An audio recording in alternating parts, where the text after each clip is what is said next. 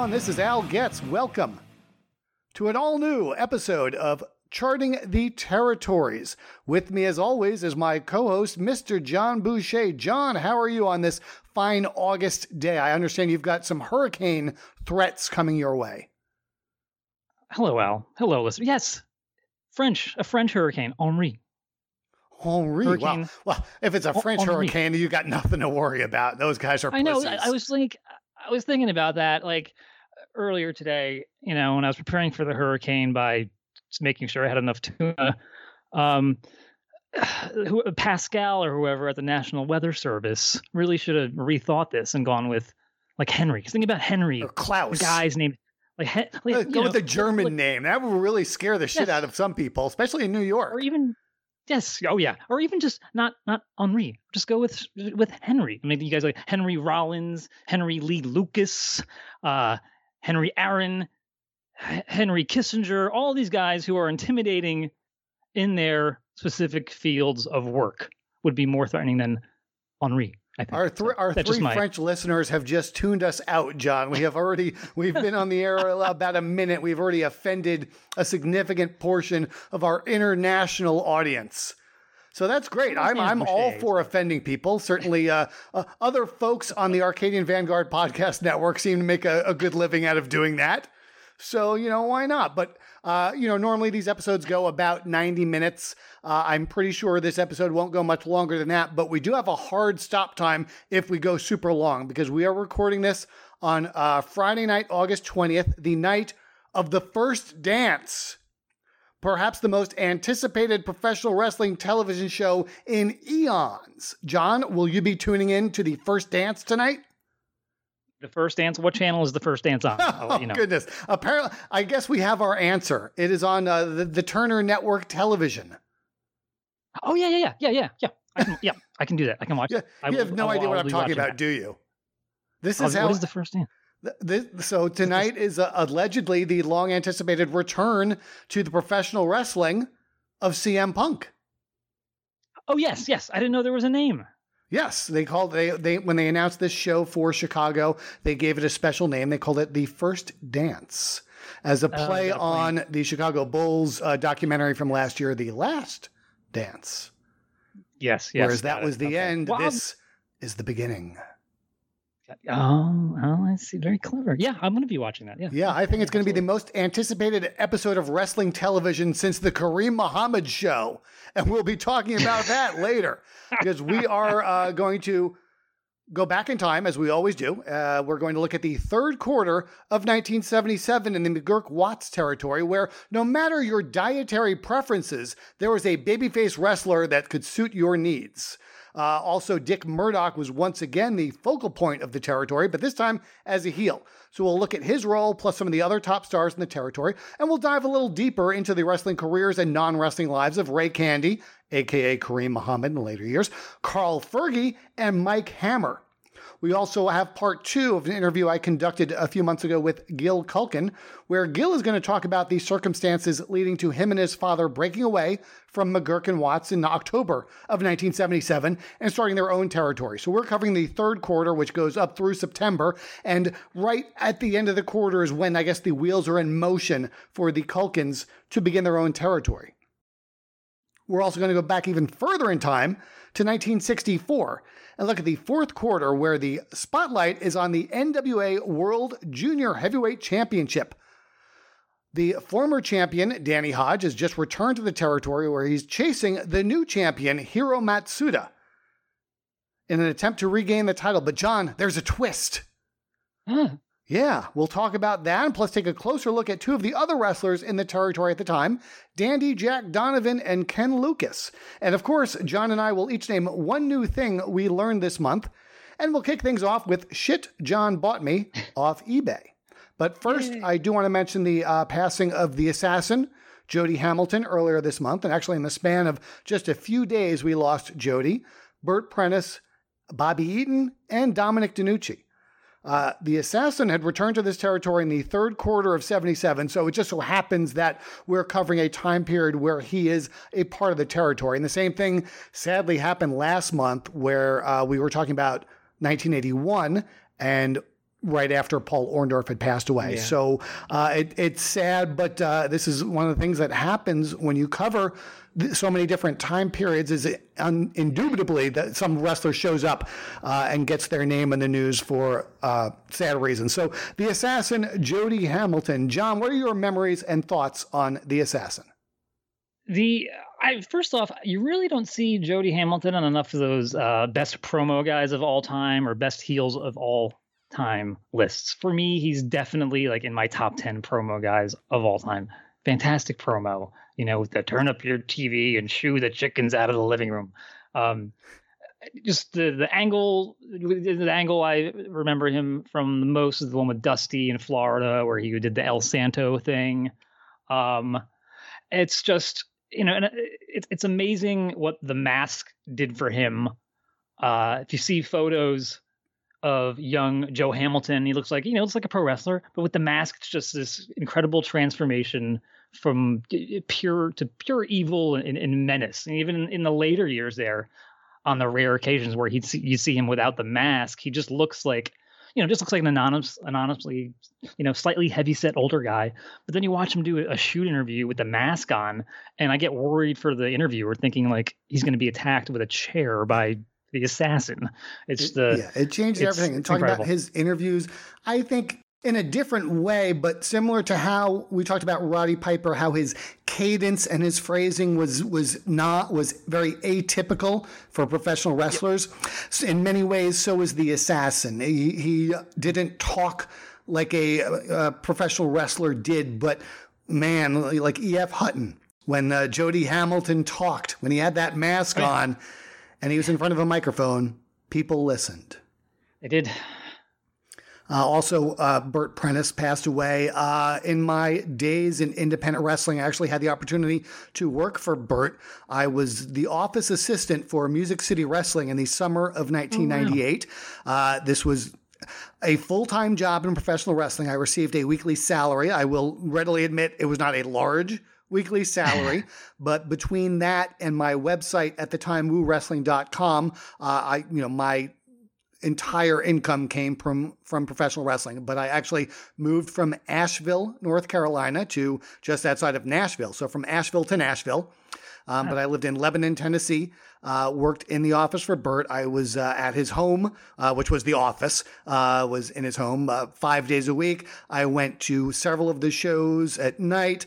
I ran the Louisville Gardens. Burt didn't make the trip to Louisville, so I was sort of the office rep at those shows. And I learned huh. an incredible amount about uh, formatting television tapings, uh, working on television tapings, and then also doing the post-production of T V. He would tape his T V weekly on Wednesdays in a town uh, called Smyrna, Tennessee, at a venue called the I twenty-four Expo Center. I did color commentary along with Michael Saint John uh, as the play-by-play. Uh, and the very next day, Bert and I would go to the T V studio to do the post-production uh, on the T V show each and every week. So I, I really got a, an incredible uh, experience under the learning tree of Burt Prentice. I was only wow. there for about four months, but I, I will tell you I learned an incredible amount from him. And I'm very sad uh, to learn of his yeah. passing. And then, of course, uh, the one that hit, I think, everybody really hard was Bobby Eaton. Yeah. Yeah. Uh, so, yeah. John, uh, your thoughts, memories about beautiful Bobby Eaton? There was uh, so many beautiful tributes to Bobby that I've, I've either heard or read from everyone from Jim Cornette to, you know, an anonymous fan who stood behind him in line at a Winn-Dixie in the eighties once. Everybody has a story, and there's a veritable laundry list of stories about Bobby Eaton that demonstrate his kindness, uh, his humor, and, and his generosity. And I don't think like you're going to find a professional wrestler who was as well liked by everyone as Bobby Eaton, who was also as good and re- well respected for his in-ring work as Bobby was. Uh, just a, it's a big loss, very very big loss. Uh, watch some watch some more Bobby Eaton matches when you can. There's there's tons of them. Absolutely, so many great uh, uh-huh. matches to watch on on the YouTube of Bobby Eaton, and of course a lot of the wrestlers we talk about over the course of the podcast. Uh, we're going to mention some YouTube clips. I think we're going to start uh, putting those out on Twitter after the podcast mm. is released. So uh, we make references to a lot of different YouTube matches, and we'll talk about them here on the podcast. And then either John or I or both will tweet out over the, the next couple of weeks uh, some of these links where you can see the matches we talk about. And there's some great stuff. I mentioned the Kareem Muhammad show Uh, earlier, and that, uh, and uh, there's some great Ray Candy footage. Uh, there's the, there's a whole lot of good stuff that can be found on YouTube. And there's also good stuff that can be found on eBay. See what I did there, oh, John? Yeah. You see that segue? That's good, Shane. Man, I didn't even write that shit down. I just I, that just rolled yeah. right off. So note that for next. The month. Opening segment is uh, shit John bought me off eBay, where each and every month John is authorized to spend fifty dollars of my money. Not Ben Stein's money, but my money to buy me stuff off eBay. And we're going to do a live unboxing. And this month I have two items. Well, I have two packages. I don't know how many items are in each package. So uh, at least two items, but perhaps more. So we're going to start with a package uh, that came from a seller in Blaine, Minnesota. Hmm. Okay. And I have uh, pre, I have pre, you know, unwrapped and pre-opened all this stuff, so it should be a pretty smooth process. This is a this is a pretty small item. It's uh, put up okay. in a folded sheet of paper. There was a packing slip, or, and now there's some cardboard. And we're going to take it out, and oh, it's a business card for a realtor, but not just any realtor. Probably a guy no. who not only sold houses, but perhaps chopped down the wood to build them with his axe, because this is Larry the Axe Hennig Realty. Uh, yeah. Located in Elk River, uh, Malacca, and Princeton, uh, which I believe are three yeah. towns in Minnesota. So this is a business yeah. card for Larry the Axe Hennig for all your real estate needs in Minnesota. Oh, and uh, um, is it a? It's a playing card. It's a play. I was. I, yeah. Okay. Now, now, now that I've actually looked at the back of it. Apparently, it is from a deck of playing cards. So it's not a business card. It is a deck of playing cards. Well, it's just one card. Um, but yes, uh, instead of, you know, the typical, you know, black or blue or red, you know, decorations on the front of the card, he's got his uh, Larry the Axe Hennig Realty. And John, do you know what card I got? No, no. That's the I, I, I had a question about this, you know, because I, I was wondering if it was a playing card. Or yeah, it's a business a card, or both. Or both. Okay, Ooh, it could be both. The it photo, could... it just it just showed the one photo of the one side, like a vertically oriented business card. Right. Uh, That's what I thought it was, but upon further inspection, yeah. upon further inspection on the back, it is the Jack of Spades. Oh.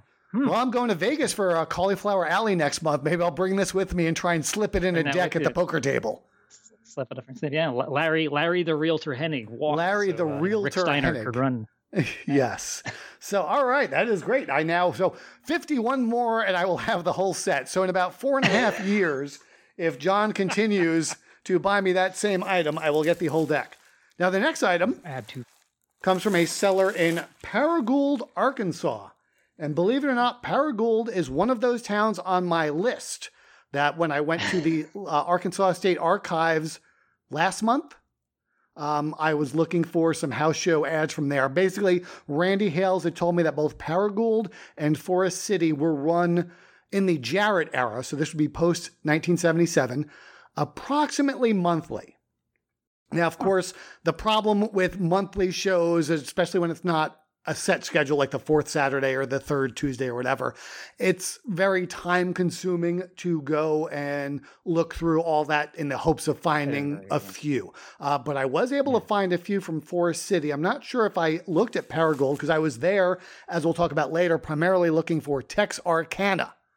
And if you listen to the Stats one oh one podcast earlier this month, you learned that I found about six years worth of weekly house show clippings from yeah. Texarkana that had never been part of the uh, collective, you know, uh, wrestling historical archive nope. until now. Uh, oh, but anyway, on. this item uh, is uh, wrapped in several layers of bubble wrap. So I also have something mm. to play with after the podcast goes off the air. Uh, this seems to be photographs of some sort. No, it's a C D.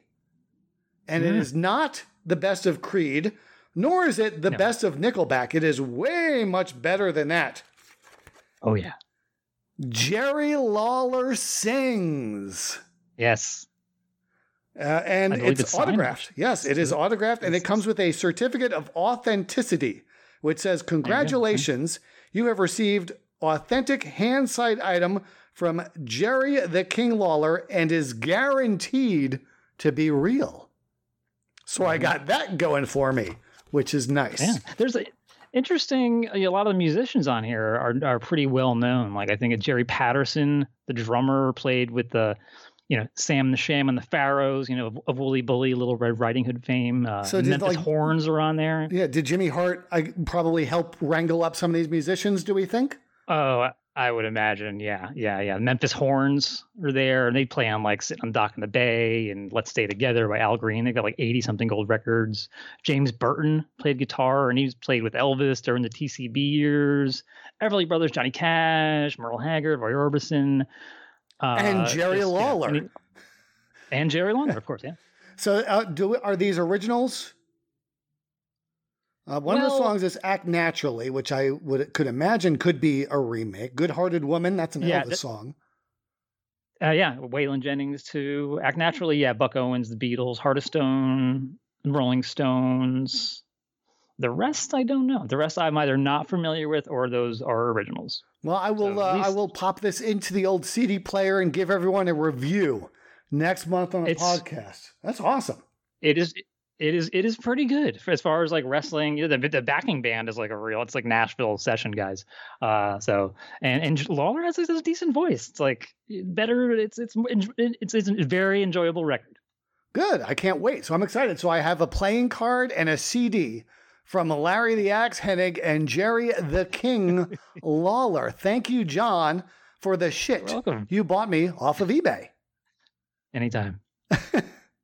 So nineteen seventy-seven, the third quarter of nineteen seventy-seven in the McGurk slash Watts territory. I, I sort of call it the McGurk territory up through when Watts returns in seventy-five, uh, because that's, uh, even though he does have some uh, control over the booking in seventy-one and seventy-two, I think it's not till seventy-five that he has a significant ownership stake in the territory. So from seventy-five on, I call it McGurk Watts. And then, of course, after September seventy-nine, there's two separate territories. There's Mid-South and there's the Tri-State territory uh, run by McGurk afterwards. But in nineteen seventy-seven, the main eventers, and the, these are based on average spot rating, which, of course, you can see on our blog at w w w dot charting the territories dot com. The top babyfaces uh, are Jerry Oates, Nelson Royal, Killer Carl Cox, Vic Rossitani, Bill Watts, and Porkchop Cash. Interesting to see Watts fifth uh, on the depth chart on the babyface side. Um, again, he has made mention in his book that when Murdoch got really hot as a babyface, he was smart enough to know to step back, uh, and back. and perhaps. That's the case here, or perhaps it's just a matter of mixing things up for the time being. Uh, mm-hmm. On the heel side, you've got Dick Murdoch, and then number two is Eric the Red. Number three is Skandor Akbar, then Hiro Matsuda, Stan Hansen, and the Medics. Uh, Royal and Matsuda are not here full-time. They're just in for a few weeks and usually wrestling against one another for Royal's N W A World Junior Heavyweight title. Also interesting to note, both men were also here in nineteen sixty-four. And at that time, Matsuda was the Junior Heavyweight champion. Royal was not in the title picture. I think he actually did end up having a couple of shots at Matsuda, but the main emphasis was Matsuda and Danny Hodge and a couple of others that we'll get to later. So again, uh, like I said earlier, when you do multiple time periods, you sometimes see the same people uh, years later. So thirteen years later, both Nelson Royal and Hiro Matsuda are still working the Oklahoma slash Louisiana circuit. Uh, also, again, no matter what your food preferences, you've got Porkchop Cash, you've got Jerry Oates, and a little bit further down the card, if you're looking for something sweet, you've got Ray Candy. Yeah, baby. So what is what is your preference uh, among those three items? Are you a meat lover, a sweet lover, or an oat lover? I'm not talking you know, about I'm the wrestlers. To, I, I'm talking I, about the food. I I have a physical next month, so I'm going to go with oat. Go with the oat. Stay stay healthy. Stay on the healthy side. All right. And then of the three, do you have a preference of a, as a wrestler? Are you a Jerry Oats guy, a Pork Chop Cash guy, or a Ray Candy guy?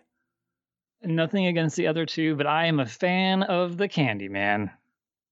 I mean, he can make he can take the sunshine and uh, sprinkle it with joy or something. I don't even know. Yes, as yeah. Sammy Davis Junior sang.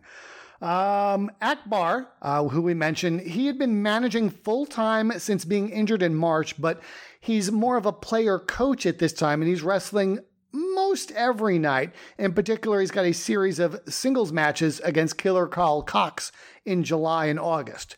And if you look at the roster on our blog, you can see more of these, who was feuding with who and who is teaming with who, uh, with our frequent partners and frequent opponents metrics. Uh, I tweaked them slightly this month. I talked about this on the Stats one oh one podcast, whereas in the past, they were just whole integers with a scaling that one hundred could be the highest possible score if we had complete data, maybe kind of, sort of. I've now tweaked that and turned it into more of a percentage based on how complete our house show records are at a given point in time, but also how many bookings each of the wrestlers in that feud or in that team had. So one hundred percent is an absolute possible high score. It's not, you know, a, a estimated, you know, potent, you know, theoretical high. one hundred percent is the absolute maximum you could get.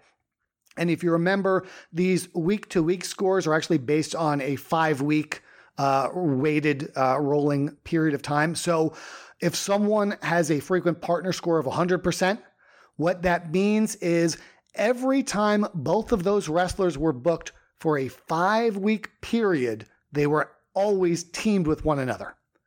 And this could be uh, not only traditional tag team matches, but also six-man. Uh, if they're uh, on a six-man with another person, they still get, quote-unquote, full credit for being teaming with one another. And then Uh, the frequent opponent score, same thing. one hundred percent means that in that five-week period of time, every time either of the two wrestlers were booked, they were always booked against the other wrestler. And this could be in singles, this could be in tag teams, but also the other caveat with the frequent opponent score is that, and it was always in the main event. Because the frequent opponent score takes into account the position on the card, so that if Igor Putski happens to be wrestling Carl Fergie, just to throw two names out at random, a lot in the opening match, that's not going to show up. The idea is to try and capture who is facing one another, facing who regularly in important matches. So you can look at that on the blog, and you can hear more of me talking about that on the Stats one oh one podcast, which came out earlier this month. And you can also learn a little bit more about Texarkana, Arkansas. Yeah. A little further down the roster, uh, there are a lot of newcomers to the territory this quarter, including not just one, but two future husbands two. of Leroy's daughter, Mike McGurk. And John, those two future husbands were? I know one of them was Brian Blair. Mm-hmm. Correct? Yes. And there's another? And thing? there's another. Knew, yes. Uh, I he, knew she was... Let's it, see. Uh, he is a longtime tag team partner. No, that was a... Well, he was a former uh, paramour of uh, okay. of Mike McGurk. But no, this is a man who's probably best known for being half of the most unlikely A W A World Tag Team Champions in history by teaming with everybody's second favorite wrestler behind Terry Funk, Playboy Buddy Rose. Doug Summers? Yes. Yep. Wow. Yeah. All right. I did not, I wasn't aware of their, uh, I did not know that. Wow. Oh, I did yeah. Not know that. Wow. Uh, one, one of the many stories about Leroy McGurk waving a gun and trying to shoot a wrestler involved Brian Blair after uh, Mike had left Brian uh, for, for Doug.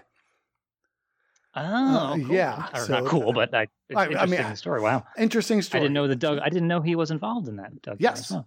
Interesting. Uh, I, and I, I think, again, I don't know the particulars. We're, we're off the cuff here, but I believe it uh, began while Mike and Brian were perhaps still uh, legally inter- intertwined.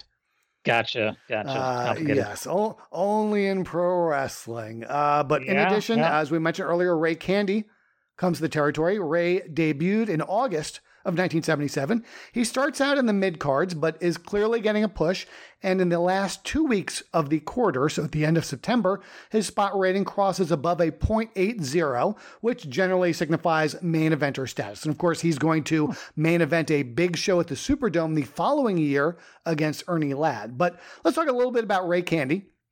I was looking uh, at some info. You sent me an obituary from a, uh, a news magazine in Atlanta, uh, and it mentioned that he was a graduate of Booker T. Washington High School, which is here in Atlanta. He was born in Decatur, uh, but he graduated from high school in Atlanta. And just to give you an idea of of uh, this area where he graduated school, the his high school, Booker T. Washington High School, is less than a mile from three H B C Us, historically black colleges and universities. It's less than a mile, not only from Clark Atlanta University, but also Morehouse College and Spelman College.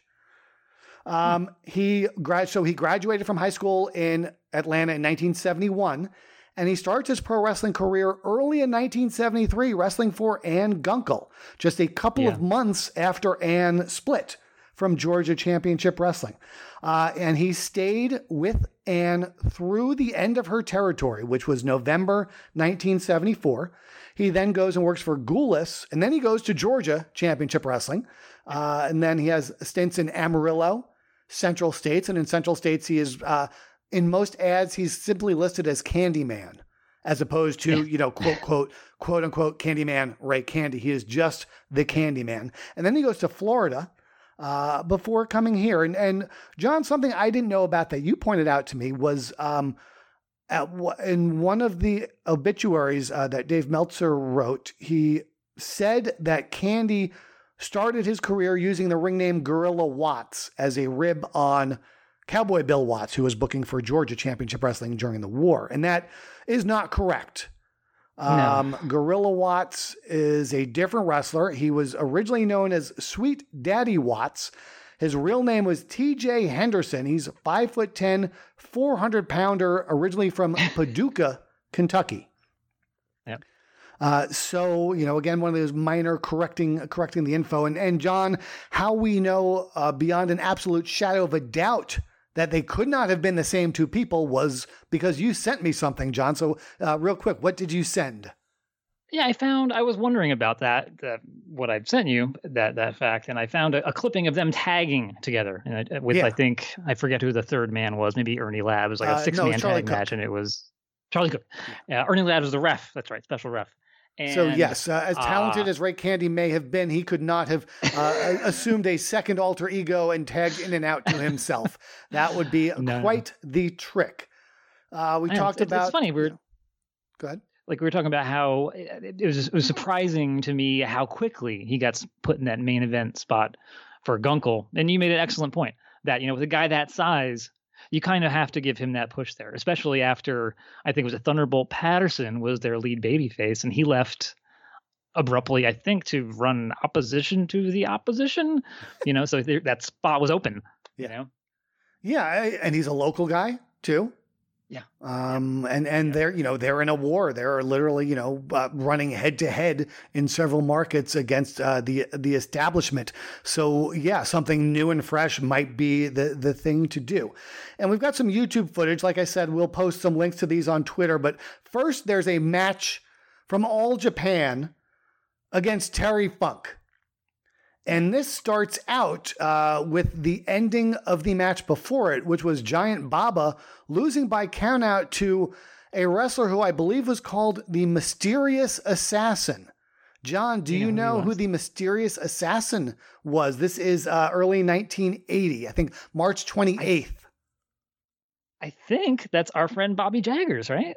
Yes, excellent. We didn't even plan that. I was gonna, I was trying to no, stump my co-host. You see what a rotten, see what a rotten guy I am. I'm trying to stump my co-host live during a podcast, I, and he zinged it. He knocked it right out of the park because I knew he would. That's boom. Why. Uh, thank you, thank you, thank you. Yeah, thank you. Yeah. The, the, the opening the is so hot. That, with the yeah, it's a hot oh. opening, and then Terry Funk comes out, and they go right into Funk and Candy, and this is just a damn fight. Yes. It's, it's, it's, yeah. Okay. I, I was watching this. I'm like, a lot of the time, the Japanese matches from this era where you have two American guys wrestling just, uh, and there's not any particular history or a feud or anything going on, sometimes there's not a lot to grab onto aside from the novelty of like, oh, look, it's it's Bob Backlund versus Dusty Rhodes. That's cool. There's not a lot to grab onto aside from that. Um, and not that there's anything wrong with that. There are none of those problems here. These guys are fighting before they're introduced, screaming at each other from across the ring. You can see Terry like mouthing like, you no good son of a bitch. And the crowd is super into it, just chanting Terry, Terry, Terry. So good. A minor caveat. At this point in time, Terry was basically considered one of the Japanese wrestlers. I believe he usually yeah, teamed yeah. with the Japanese wrestler. So it's a little different. Um, but yeah, they love, they love them some Terry Funk. And I believe this was Ray's Ooh. second tour for All Japan. So he'd been there before, but this was the first night of the tour. So yeah, they ran this you know, hot angle where they just, you know, Baba, you know, loses by count out, uh, which was something I don't believe happened very often. And to segue that right into this fight between Terry Funk and Ray Candy, uh, of course, in later years, Candy would uh, get up there in size. Uh, and yeah. John, you, you sent me an article from the Atlanta Journal-Constitution from April nineteen eighty-three, uh, where they list some of the top stars uh, of, of the local yeah. wrestling. And uh, next to Ray Candy, they say he is the idol of obese fans, gets crowd on his side when bad guys ridicule him for being fat. Yeah, yeah. And he was a babyface at this yeah. time. It's like, no wonder he did the Zambui Express thing. That's that's what he's getting as a baby. Uh, yeah, it's probably on, based in reality. You know? Yeah. So talking about the Zambui Express, I got to tell you, as a teenager watching wrestling, I I loved this team. I thought Me they too. were they were great. And Me too. I, I really think that Love one them. of the things I liked about it was the fact that Zambui isn't a real word, and I yes. always believed that this was intentional. Uh, I kind of think. Similar to years later, the T V show uh, twenty-four with Kiefer Sutherland, at one point they started getting flack from Middle Eastern countries that were always represented as the bad guys on the show. So I think one season they actually made up a country and had them be the, you know, the bad guy. So I always thought that this was just a made-up uh, term. And in later years, I've I've read things that might that. might lead to something else. So I've heard that they were supposed to be called the Zimbabwe Express, but that during a T V taping, Blackjack Mulligan butchered the name and they just went with it. John, have you heard uh, this? Do you know if it's true? I've heard that story. Don't know if it's true uh, one hundred percent. It sounds like something that Blackjack Mulligan would do, though. I, I'm sure he'd had up to that point never said the word Zimbabwe. But I'm sure he has referred to, you know, get me that Bowie knife, Barry. True. You know, yes. I'm sure he's I'm sure he said the word Bowie in, in in terms of like a Bowie knife. So I could totally see that happening. Um, so, yeah, just yeah, like, like I had no just idea. Like Sylvester Ritter was mistakenly introduced as Leroy Rochester and they just went with it. And uh, Bobby Starr was introduced as Ron Starr in Florida and he just went with that. Again, a uh, A mistake leads to a legendary name. But yeah, I loved the Zambui Express. We've got uh, a YouTube clip of a Falls Count Anywhere match with uh, Candy as Kareem Muhammad against Blackjack Mulligan. This is taped in the, uh, the the T V studios in Florida, and it goes outside the building. Oh, John, this is a this is a wild this is a wild scene for nineteen eighty-three, eighty-four Florida T V. They're out. They're outside. There's like they're pulling stuff out of the pickup truck. There's a lady with a baby jumping up and down. Yeah, she's holding the baby. And, and she is far too close to the action to be holding a baby. Yeah, I was. Oh, it's I great. I love scared. it. And they tie Blackjack to a telephone pole and beat the crap out of him. It was like a snuff film at the end. It's crazy. Yeah, and there's like their manager, to... their manager Jim Jim Holiday, right? Gentle, gentleman Jim Holiday. Gentleman. Yes. Jim Holiday in the, in the era yeah. where each territory had at least three managers, it seems like in the early eighties, managers were all over oh, yeah. the place. Not only do we have a Jim Holiday reference, we're going to be talking a little bit about Tux Newman later on. Uh, cool. But there's an article uh, in the February nineteen eighty-four ish, uh, issue of Wrestling's Main Event talking about the Zambui Express and Jim Holiday, and the fact that originally in Florida, the Zambui Express had been aligned with Kevin Sullivan. Mm. And then uh, Sullivan leaves the area. I believe they had a big uh, loser leave town match with him losing to Dusty.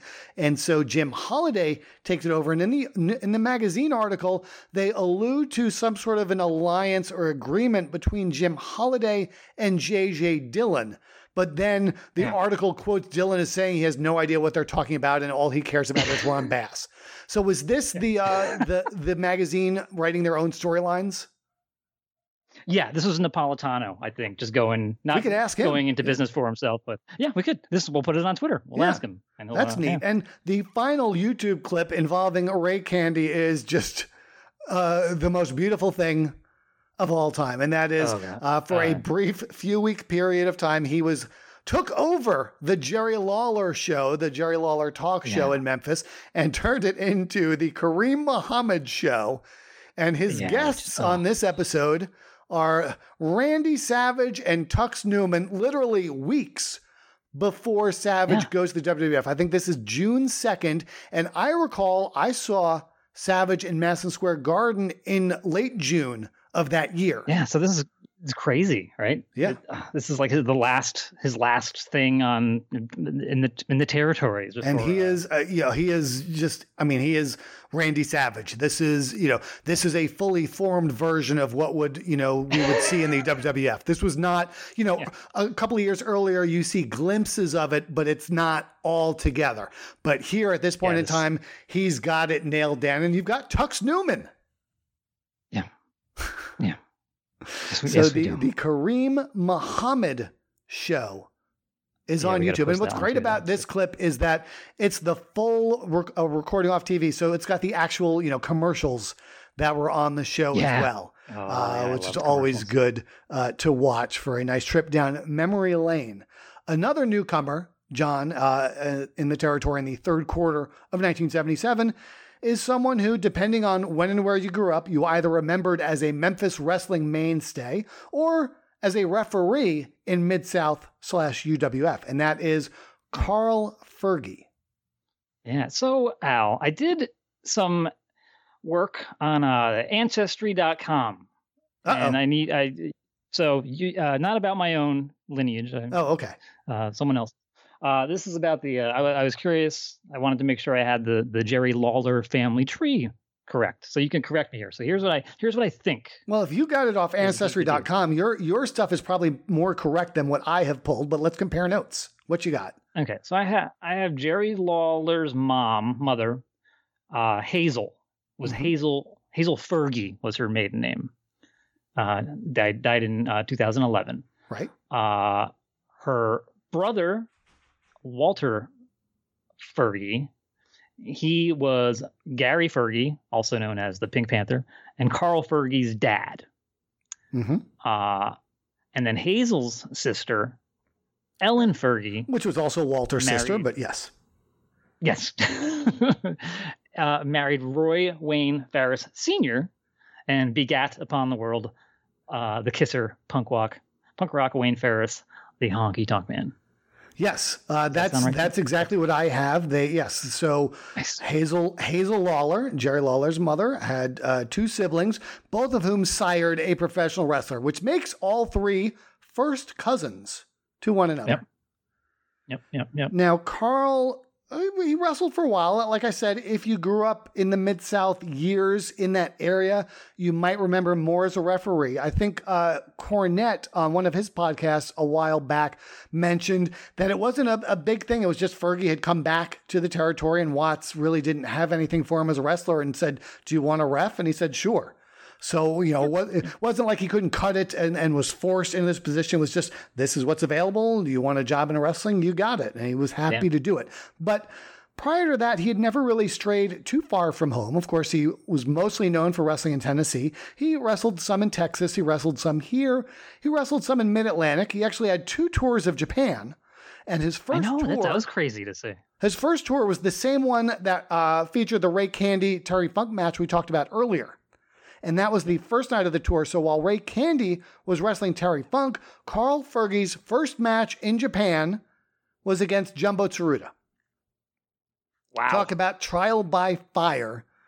They Jesus. threw him in. And his second tour a year later was with the I W E.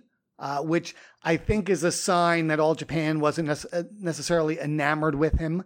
Um, and then he went to I W E, which by eighty-one was struggling. And towards the end, I believe he's teaming up with Gypsy Joe on some of the shows there.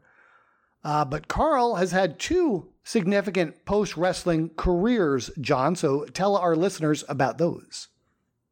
Two careers? I think so. Didn't he own a I Gold's know, Gym I too? About, I didn't know about the Gold's Gym. Oh, this I could be very, I, I know, could be very wrong. Hold on. I, if you hear some click, clickety clacketing, that is me Googling this to make sure. But John, tell us about the one that you are familiar with. I know that currently, uh, he, you know, he health insurance is his, his current business that he's in. He's, uh, you know, done just fine in life with, with this. Uh, very active in social media, uses uses the hashtag Better Carl, Better Call Carl on Twitter. Looks great, happy, healthy. Uh, always very happy to report that a former wrestler is alive, happy, and healthy. And if you live in uh, Jackson, Tennessee, or the uh, surrounding area and are in need of health insurance, uh, you know, you better call Carl. Better call Carl. Uh, and yes, there's a little was, free plug there. For... He, for about seventeen years, he was the membership director at Gold's Gym in Jackson, Tennessee. Wow. I did not know that. Wow. Uh, and that might have been, he might have also been in the insurance game as well. The, the Those two jobs sound like things that, that aren't necessarily eighty-hour work weeks by themselves. Uh, so perhaps are yeah. uh, two careers Uh, combined together. But yeah, like we we love to focus on, I don't want to call it the light side of the ring, but more on the happy side of the after of after the ring. Uh, yes, yes, yeah, yes. Looking at wrestlers that have fulfilling, rewarding, uh, you know, uh, post-wrestling careers, because sadly we tend to hear about the opposite of those far too much. And now, John, we've got some YouTube footage of Carl Fergie, and one of them perhaps is the beginning of some of the longest-term storytelling we have ever seen. Because in nineteen seventy-nine oh, yeah. in Georgia, Carl Fergie takes on a youngster who years later would be embroiled in a bitter feud with Carl's cousin, Jerry. Yeah. So let's talk about Carl Fergie versus a young Bret Hart. Oh, yeah. This is probably like what, like seventy-nine, late seventy-nine. Yeah, it's late, late uh, seventy-nine. Bret's got, I like that Bret has his knee, like his, his knee taped up for this, and he's really selling it for the whole match, like limping a little bit. Um, I thought that was a nice little touch. Either I thought it was either an, an interesting touch for a five minute T V match, or maybe it was a legitimate injury that, that Bret was nursing. Um, You know, after the match, you know, Bret wins uh, with a crossbody or something. And, after and that, the match, I, Gordon... that surprised me. I, I didn't know too much about either man's role in Georgia in seventy-nine, but I was assuming that Carl would have been higher up on the food chain. It turns out they were probably both about equal. Hmm.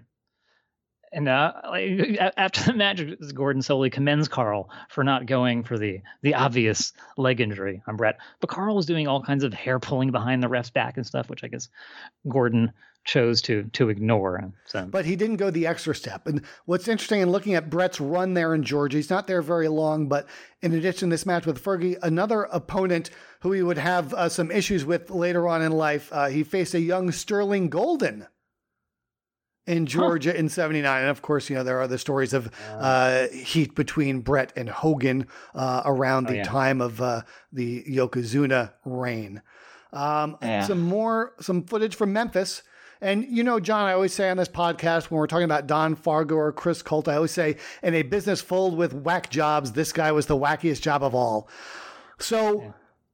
As much as Memphis is known for having the most batshit crazy, ridiculous stuff, nineteen eighty-seven Memphis might have the most ridiculous batshit crazy stuff. But here we've got the commission, which is Brickhouse Brown. Uh, I believe he stole Jerry Lawler's crown, and he runs around calling himself the Prince. And he's got the commission, yeah. which consists of Carl Fergie as King Carl. Uh, King Carl, baby. The courthouse jester is Downtown Bruno. Yeah. Um, during this footage, which is a match against Scott Hall, there's a vignette for a new tag team coming called the Knights of oh. Darkness, which oh I, I don't even want to describe, but just trust me, you want to find this on the YouTube. You will laugh your ass off. But also, Don Bass is there as the singing cowboy.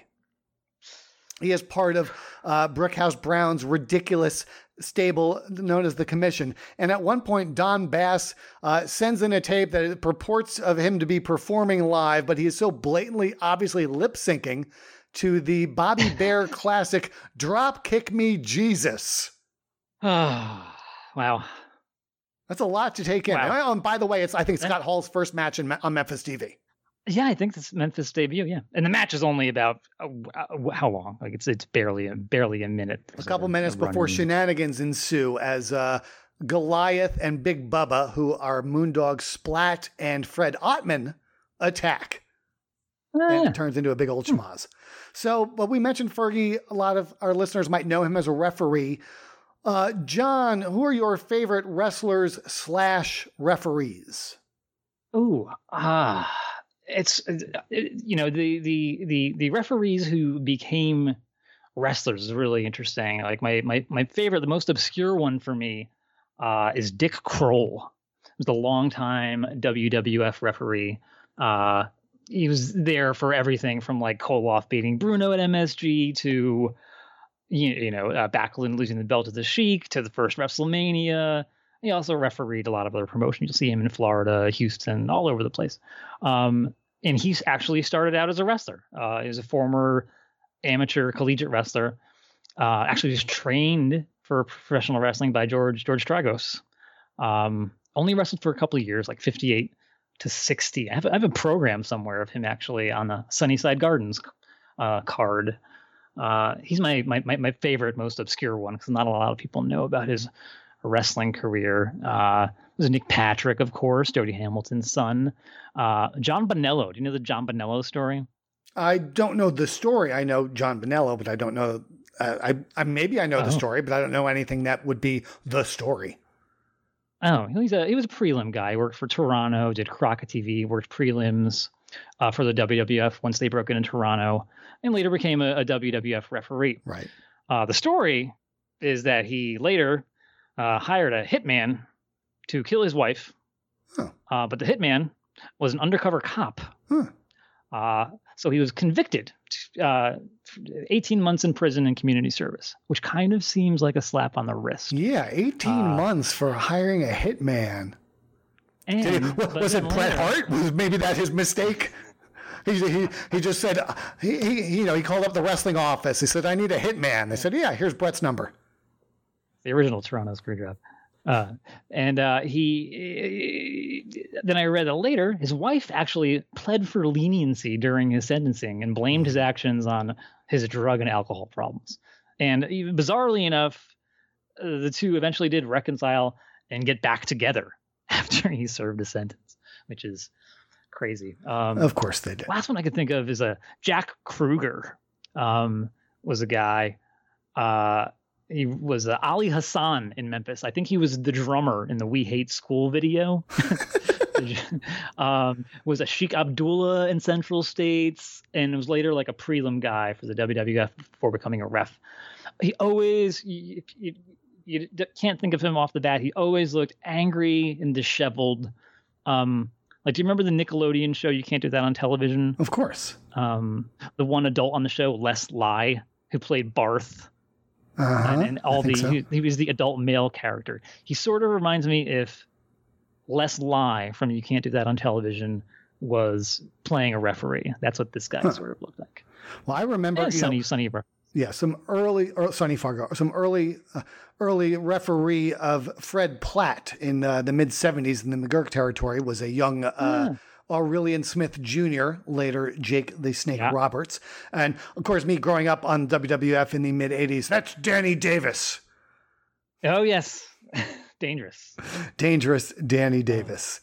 So, yeah, a, a lot of... And there were a lot of times in some of the smaller territories where the prelim wrestlers, uh, if they're not booked to wrestle six, seven nights a week, they're uh, sometimes booked to work as a referee a couple of nights a week. In fact, a lot of the yeah. Portland ads tell you who the referee is going to be. So it's interesting seeing, you know, referee Gino Hernandez or referee Terry yeah. Allen uh, on nights they're not booked to wrestle. Uh, it's part of the learning experience for up-and-coming wrestlers in the territorial era.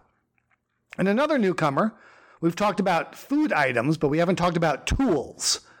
Here we have a, a guy with a tool for a last name. Uh, he would make a much bigger name for himself outside of wrestling than in wrestling. Uh, he would basically, from what I understand, he would just go around to various Saint Louis establishments, become a regular customer there, and then proclaim himself to be the artist in residence. Yeah. yeah. And this was uh, Mike Hammer. Uh, also known as Wayne Hammer, also known as Mike Blood, but real name Wayne Erm- Ermatinger? I think so, yeah. I think that's how you pronounce it. Um, we've got some YouTube footage of him in Florida against Killer Carl Cox and against Jack Briscoe. There's also a clip, and I got to tell you, you sent me this. It's uh, labeled as a nineteen eighty-one match in Saint Louis against Kerry Von Erich. And so I clicked the link, and I'm watching the video, and I see them pan over to the corner where Von Erich is, and I'm like, this is labeled wrong. That's Kevin. He's wearing a jacket. It's a much leaner than I remembered Kerry Von Erich. This is nineteen eighty-one. Yeah. Um, but, I mean, he's still he is still muscular as all get out, and definitely once he takes the jacket off, uh, you can clearly see it's Kerry, not Kevin. But he's a lot leaner, and he's also a lot taller than I yeah. thought Kerry to have been, but perhaps that's because Mike Hammer is shorter in stature than many other wrestlers. Yeah. Oh, I thought you were going somewhere else with that. No, I don't think oh, so. Okay, okay, no. okay. Um, the, but yeah, the, the, so uh, Wayne uh, actually had uh, has been interviewed on the six oh five podcast, uh, episodes sixty-eight and sixty-nine back in two thousand seventeen. So if you want to listen to those, six oh five pod dot com, and go back to the two thousand seventeen archives and look for episodes sixty-eight and sixty-nine. But John, tell us a little bit about the post-wrestling career as an artist in residence of Mike Hammer. Yeah, he he, you know, as a as his full-time career, mid late eighties, uh, was over, transitioned to being a visual artist, a painter. You know, and he, he talked a lot about being, you know, as a kid, being into to comic books, uh, monster magazines, the old E C Comics, Mad Magazine, that sort of influence. You know, and along with his Uh, copious intake of mind-altering pharmaceuticals, that really informs his art. Like, uh, everything has this sort of psychedelic horror. It's like a, a comedic sense to it meets bad trip, brown acid thing happening, and it's fantastic. I mean, all of that, all of that as as a compliment. Um, He also did poetry. He would he would do like, you know, I don't know what you call those, like stand-up poetry, poetry slams. I don't know what you'd call that. But he, you know, it's interesting hearing him talk about blading because um, he was, you know, more of a, like a prelim guy. So he didn't really have many opportunities to, to blade in the ring. He, you know, I think he talked about hitting a gusher in a match against like the Stomper once in Calgary, but not many others. Um, outside the ring, he was a a a, a frequent blader. Um I, th- I think it was Joe LeDuc who originally told um, uh, him the story, and he started Wayne Saint Wayne started doing this um, in the bedroom, as it were, like during sexual intercourse. He'd be with, you know, his partner, and he'd pretend to hit his head on the, on the headboard or the wall or whatever, you know, with with each each thrust, and then at the point of climax, he would blade himself, and then proceed to drip onto his partner from from more than one source. Uh, and he, in addition to, you know, in the bedroom, he would also blade himself during poetry readings. Like he would occasionally have a guy come up and pretend to, uh, you know, to bite him on the forehead. And then he would just bleed all over himself as he's reading poetry to a a horrified, horrified audience. There was footage of that on YouTube a while back, but I I, I couldn't I wasn't able to find it. So hopefully that's it, like it some, comes back up there. Yeah, that's like some Andy Kaufman level uh, of performance art, incorporating some yeah. you know some things from the wrestling business. Yeah, yeah, and uh, yeah, one, yeah. so he, one he, restaurant was Mangia Italiano. That's the the one where he uh, spent years painting a yeah. mural depicting the history of life in the world from the Big Bang all the way yeah. through nineteen eighty-six or whatever. Yeah. And I, it's a lot of the, a lot of the customers, regular customers will tell that, tell the story that he would just come in, start to, you know, work on the mural and then just get distracted doing something else and just paint something for customers. It is, it's a great it's a great story. Uh, we'll gotta post links to to the uh, to that stuff because it's great. And there's an, another link we have to post too of all his photos when he was a youngster taking photos at the Kiel Auditorium. And there's some great photos of like, you know, Bobo Brazil, Dick the Bruiser, uh, everybody in, in Saint Louis from the late sixties, early seventies. Great, great photos. So he was always an artist in in life, uh, all the way up to his passing in, I believe, twenty nineteen was when he yeah, passed young, away. sixty-four years old. Oh, sixty-four that's years sad. Old. Such a such a cool guy. And I really envy people who were associates, friend of his in Saint Louis, who got to see him and his art regularly, or, or doing whatever it was he happened to be doing on public access cable T V. Like I, I'm sure Wayne Saint Wayne believed in some sort of greater cosmic power or something. So it's probably part of him floating around in a cloud of cigar smoke somewhere. So he's out there. He's out there somewhere. Yes. So yeah, Mike Hammer, Ray Candy, Carl Fergie, three of the uh, newcomers to the territory in nineteen seventy-seven. In addition to looking at the talent roster and the frequent partners and frequent opponents, uh, we also take a closer look at one of the feuds in the territory, which is the feud between Eric the Red and Vic Rossitani.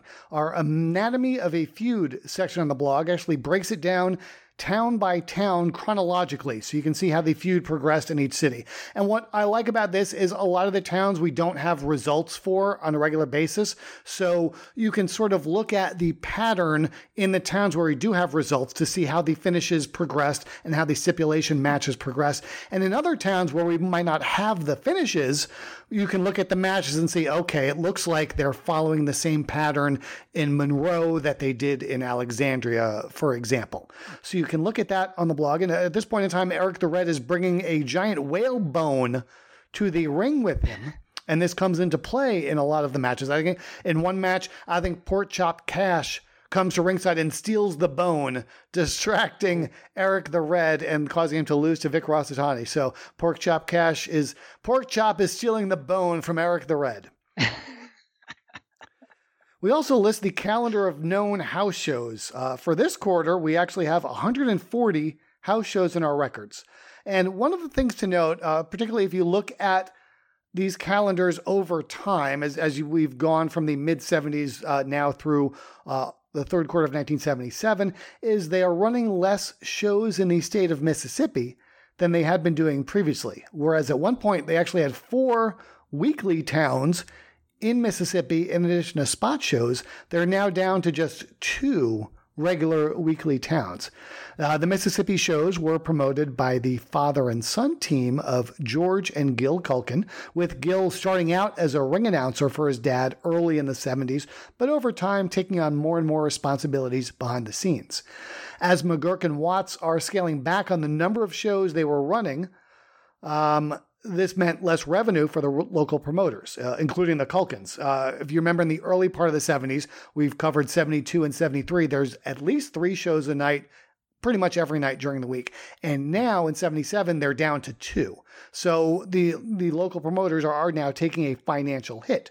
And at the same time, something else was happening in a neighboring wrestler, wrestling territory uh, that was also in parts of Mississippi. And the confluence of these two events led to the Culkins making a bold move. So in part two of my interview with Gil Culkin, we talk about the circumstances that led to he and his father uh, deciding to split from Leroy and Bill and start their own territory. We also run down some of the towns they were running when they had their own territory. And John, remember, uh, the whole reason I reached out to Gil in the first place was because of a little disagreement I had on Twitter with Rip Rogers, who uh, oh, yeah. claimed that the Culkins did not run Biloxi, uh, but that they only ran in Gulfport. And uh, in this interview, as well as in Gil's book, we set the record straight on that. But here's part two of my interview with Gil Culkin.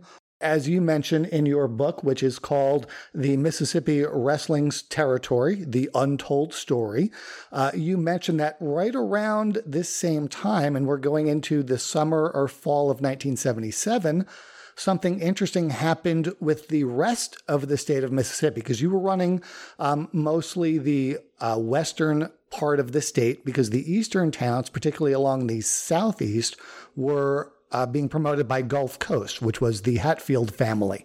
But in nineteen seventy-seven, uh, the Hatfields pretty much decided to leave the wrestling business, and Ron Fuller bought the territory, but he was not interested in the Mississippi towns, only Alabama and uh, two towns in Florida, I think Pensacola and Panama City. Does that sound about right? Right. He was interested more in expanding into the Florida, Alabama area and not into Mississippi. And so it worked out really good for us uh, when the opportunity came up that uh, we were able to work out a deal with with Leaf Hills to to take over those towns. You know, that opened up everything for us from uh, Hattiesburg, which had been a regular town of theirs, and Meridian, and all the way down to the coast, and Gulfport, and Spasho's in between. Yeah, but of so- course, we couldn't we couldn't book all those at the time till we broke away and formed our own territory. But it, it just the timing just seemed to be perfect on that. Right. So you were, you were, you know, looking to increase your revenue and, and were unhappy with um, what had been going on with Livermore. And at the same time, you now potentially have access to all these towns. And so I guess the light bulb went off in uh, your father's head. He said, you know what, if I run my own territory, I can have my ring being used every night of the week. I can run my own, you know, run towns every night. Um, I have my own building that, as you said, he literally built with his own two hands in Greenwood, the Sportatorium.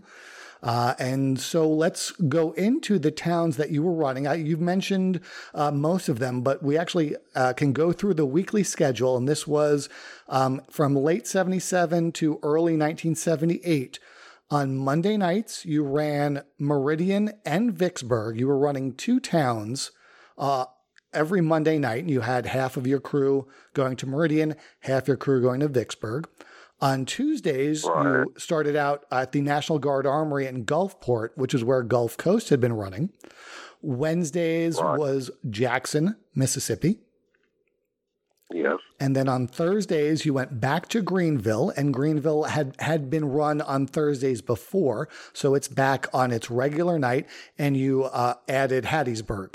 Uh, so again, on Mondays and Thursdays, you're running two different towns every night. Uh, and then on Fridays, you would tape T V at uh, the Sportatorium in Greenwood. And of course, on the weekends, you'd have spot shows in various towns. So now you're running at least six nights a week, and you're taping T V Friday night. And I love in your book, you talk about how after you taped T V, everybody went back to the T V station and you recorded the local promos for each different uh, T V market. And those would all go out early in the morning on Saturday to get to each station uh, later in Saturday in the late morning or early afternoon. And they would literally pop it on and air it the next day. That's right. That's right. Then a little later on, once we really had our territory going, Uh, we had picked up the T V stations in Meridian and Hattiesburg and, and Gulfport, or Gulfport, Biloxi. And it got to where we were able to do the interviews in those towns after the matches. You okay. know, the, the same thing we were doing in Greenwood. So that, uh, but yeah, there was a lot of trips back and forth, back and forth to the bus station, that's for sure. So... Uh, and in these days, so did you have to buy a seat? Like, did you put the tape on a seat in the bus, or did it go in like a luggage compartment? Uh, it was like the luggage compartment. Okay. And then when the, when the bus would go to, you know, let's say Jackson, someone from the T V station or someone that worked for you, would they meet the bus and get the tape? Uh, depends on the town. It was usually uh, someone from the T V station. You would get it. So they would be waiting for the bus, and they would go pull out a tape, run it back to the station, and they'd throw it on right after the cartoons ended and before Worldwide of Sports, I guess. All right. That was a close call a lot of times. But, uh, and usually we, we pretty much have people in each town that would make sure the tapes got to the station when they were supposed to. And, of course, we were at the mercy of the bus lines, but it all seemed to work out. I don't remember ever having one of our shows not arrive at the station.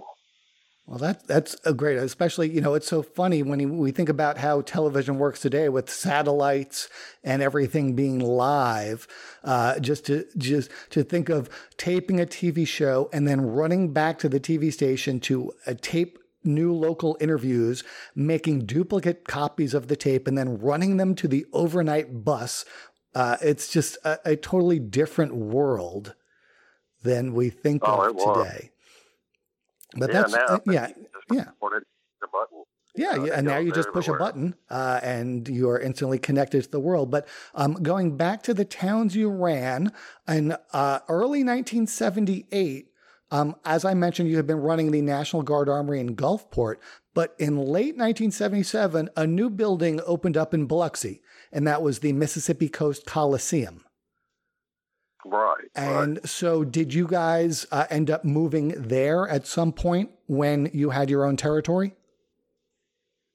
Yeah, we started running in the Coliseum. And of course, that Coliseum was so huge.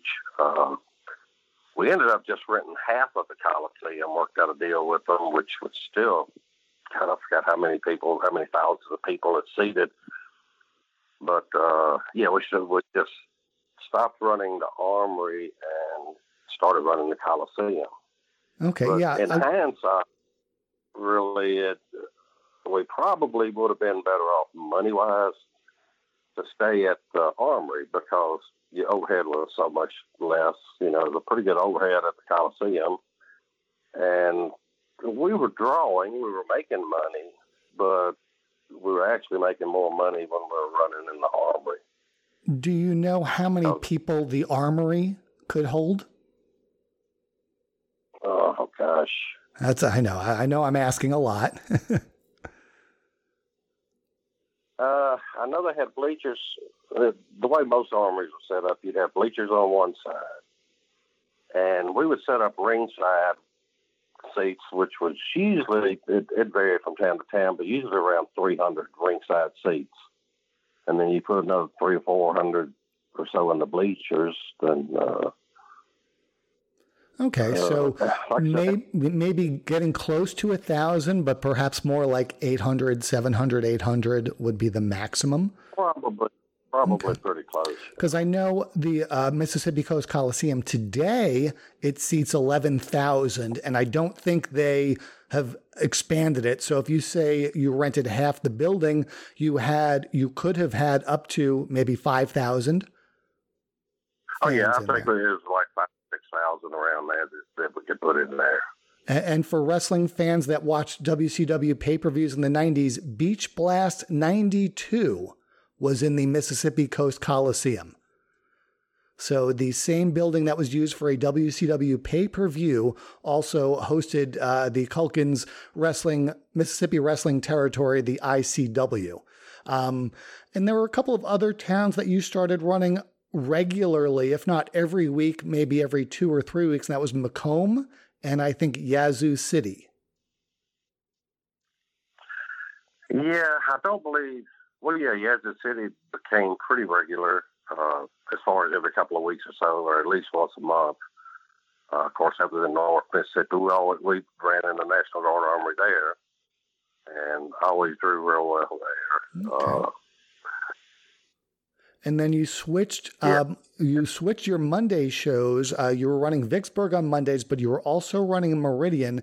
In nineteen seventy-nine, it looks like you switched from Meridian to Laurel, and Laurel was another former Gulf Coast town um, that wasn't that right. far from Hattiesburg. Right, right. Uh, okay, yeah, Meridian. So.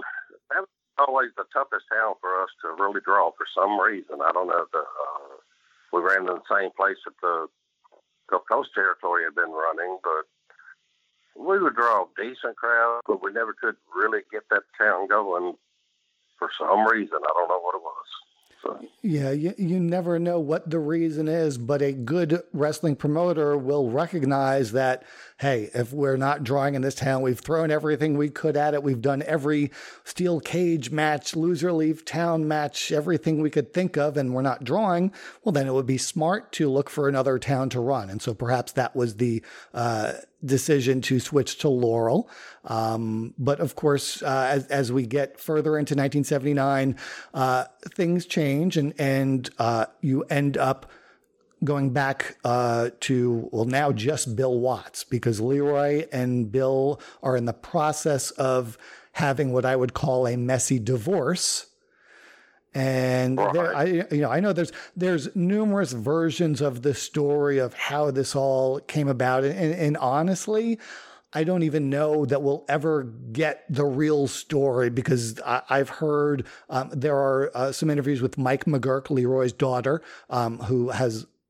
Uh, what his, she had heard from her father. You, of course, have Bill's side of the story, which uh, and which usually gets passed down to people like Jim Ross and Dave Meltzer. Um, and, I, you know, your version of the book is pretty straightforward. The offer was made and your father decided to take it. And you you say in the book that you didn't agree with it.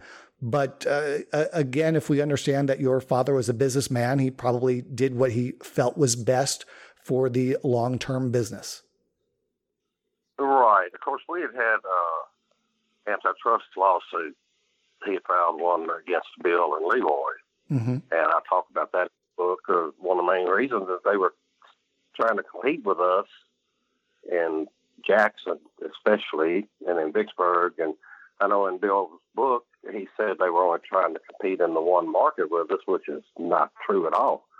Because they were trying everything they could to come into Vicksburg, Greenville, Greenwood, wherever they could against us. Right. And, of course, we could not go into Louisiana because Bill held the one and only Booker's license that they would, or promoter's license that Louisiana would issue.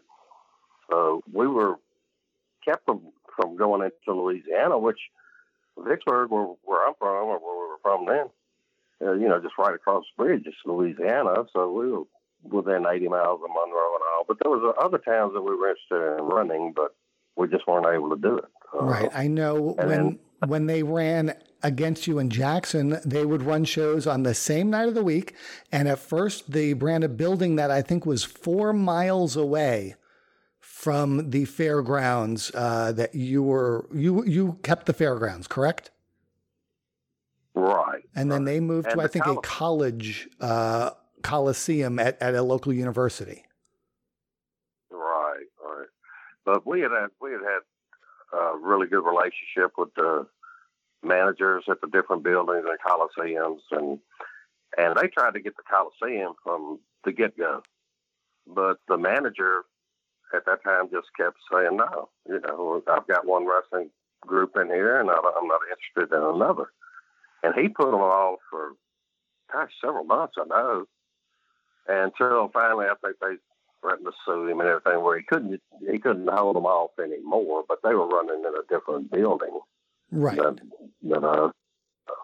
Yeah, they moved to a different building. Oh, they yeah. eventually stopped running head-to-head. I think they sw- they switched their Jackson to a different night of the week. So uh, in a small aspect, you won the War of Jackson because you got them to blink first. They tried to run head-to-head with you uh, in the same town on the same night, four miles away, and I guess uh, it didn't prove uh, worthwhile for them. So they moved to a different night, and I think they have, then they left Jackson for a while uh, until, of course...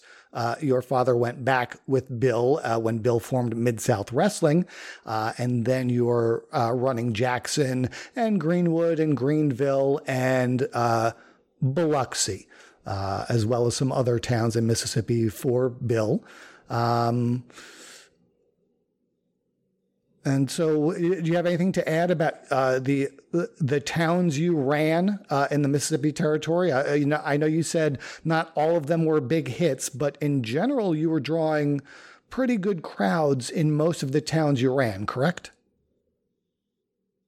Yeah, we were. I mean, wrestling was really hot back then, you know, during that time. And uh, we, we pretty much made money every town that we ran, but you know, before the split, uh, like we talked about, uh, Leroy, I guess, was expanding. And, of course, Watts, even before he bought uh, Leroy out, or that part of the territory, he was doing the booking for him when and when Bill came in. And I think a lot of it had to do with Bill, and we started having problems with Bill, and uh, then they started where we would pay the guys every night, you know, cash every night uh, in every town, and they said, well, just send the money to the booking office, and we'll do the paying.